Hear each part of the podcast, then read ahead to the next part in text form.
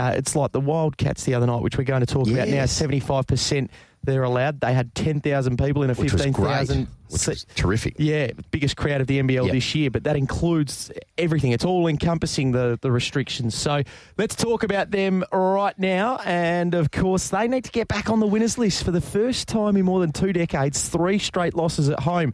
Todd Blanchfield, he's our man from the Wildcats. He's with us on the line. Hello, Todd. Morning, guys. How are we? We're okay, Todd. From the outside looking in, it appears something is awry. Have you been able to put your finger on what exactly that is? I mean, yeah, I mean, it's obviously been disappointing the last three games. It's, but in saying that, though, you know, it's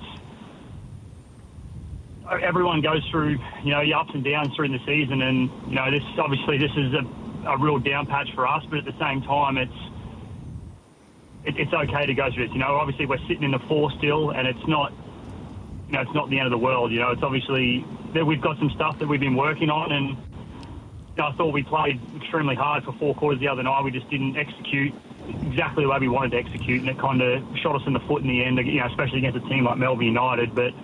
At the same time, we got still got five games at home, and yeah, you know, and that's a good thing about playing so many games in quick succession is you don't need to sit on it for a week. You can kind of learn from watch it, the video, watch it, learn from it, and uh, move on pretty quick. Obviously, because we play tomorrow again tomorrow night.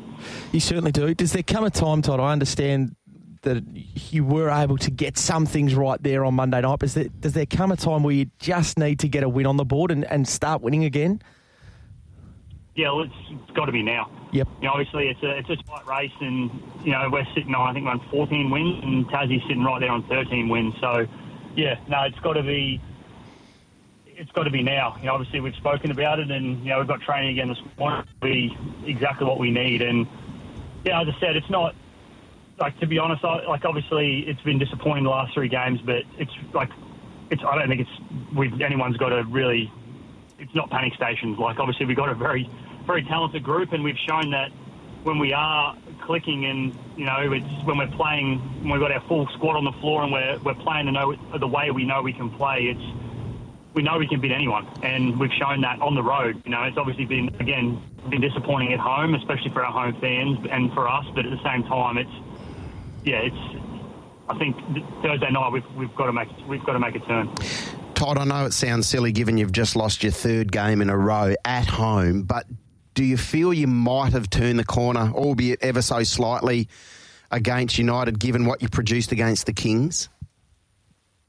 Um, uh, definitely. There was, there was some execution stuff that we spoke about offensively and defensively pre-game that we we just didn't get done. And as I said, against a team like Melbourne United, you know, they're not sitting on top of the ladder for nothing. They're an extremely disciplined and, and talented team. So, you know, we still held them to 84 points, which is around our target. You know, we just obviously didn't. We only put up 75 in the end, and I think that's probably almost a season low for us. So, yeah, it's definitely. Think you know we we spoke about it. We got to come out and play hard every night, and yeah, I think we did that. It was just execution, as I said, killed us down the stretch, and you know we've addressed that. We watched. We had a film session yesterday, and we addressed some stuff. And again, we've got training today, so yeah, I think tomorrow night. I think it's if we can put those two together, I think we're going and we can get a win on the board, which um, I'm confident we'll be able to do. I think that'll be uh, us turning a corner, and that'll uh, almost get the monkey off the back, as they say. How would you describe the health of the group? I mean, yeah, obviously we've got we've got guys out that definitely play major minutes for us, like you know Mike Fraser, um, Mitch Norton, guys that have been playing you know a vital role for us. And you know when things are a little hindered like that, it can definitely throw throw people off. But at the same time, we are we've got 15 guys in our roster that can that can play in at any at any given moment. So yeah, it's been disappointing, and those guys are, you know, I know they're working hard to get themselves healthy because we need them. So, yeah, I think obviously we're a little undermanned, but I feel like that doesn't change the fact that we still got to continue to play hard. Is it disappointing that you won't be getting to play alongside John Brown this year? I mean, yeah, obviously he was, uh, he's been around training and he's been, he's, he's a great guy. You know, it's definitely disappointing, but at the same time, you know, uh, we've got the group that we've had from the start, and we've shown that we can.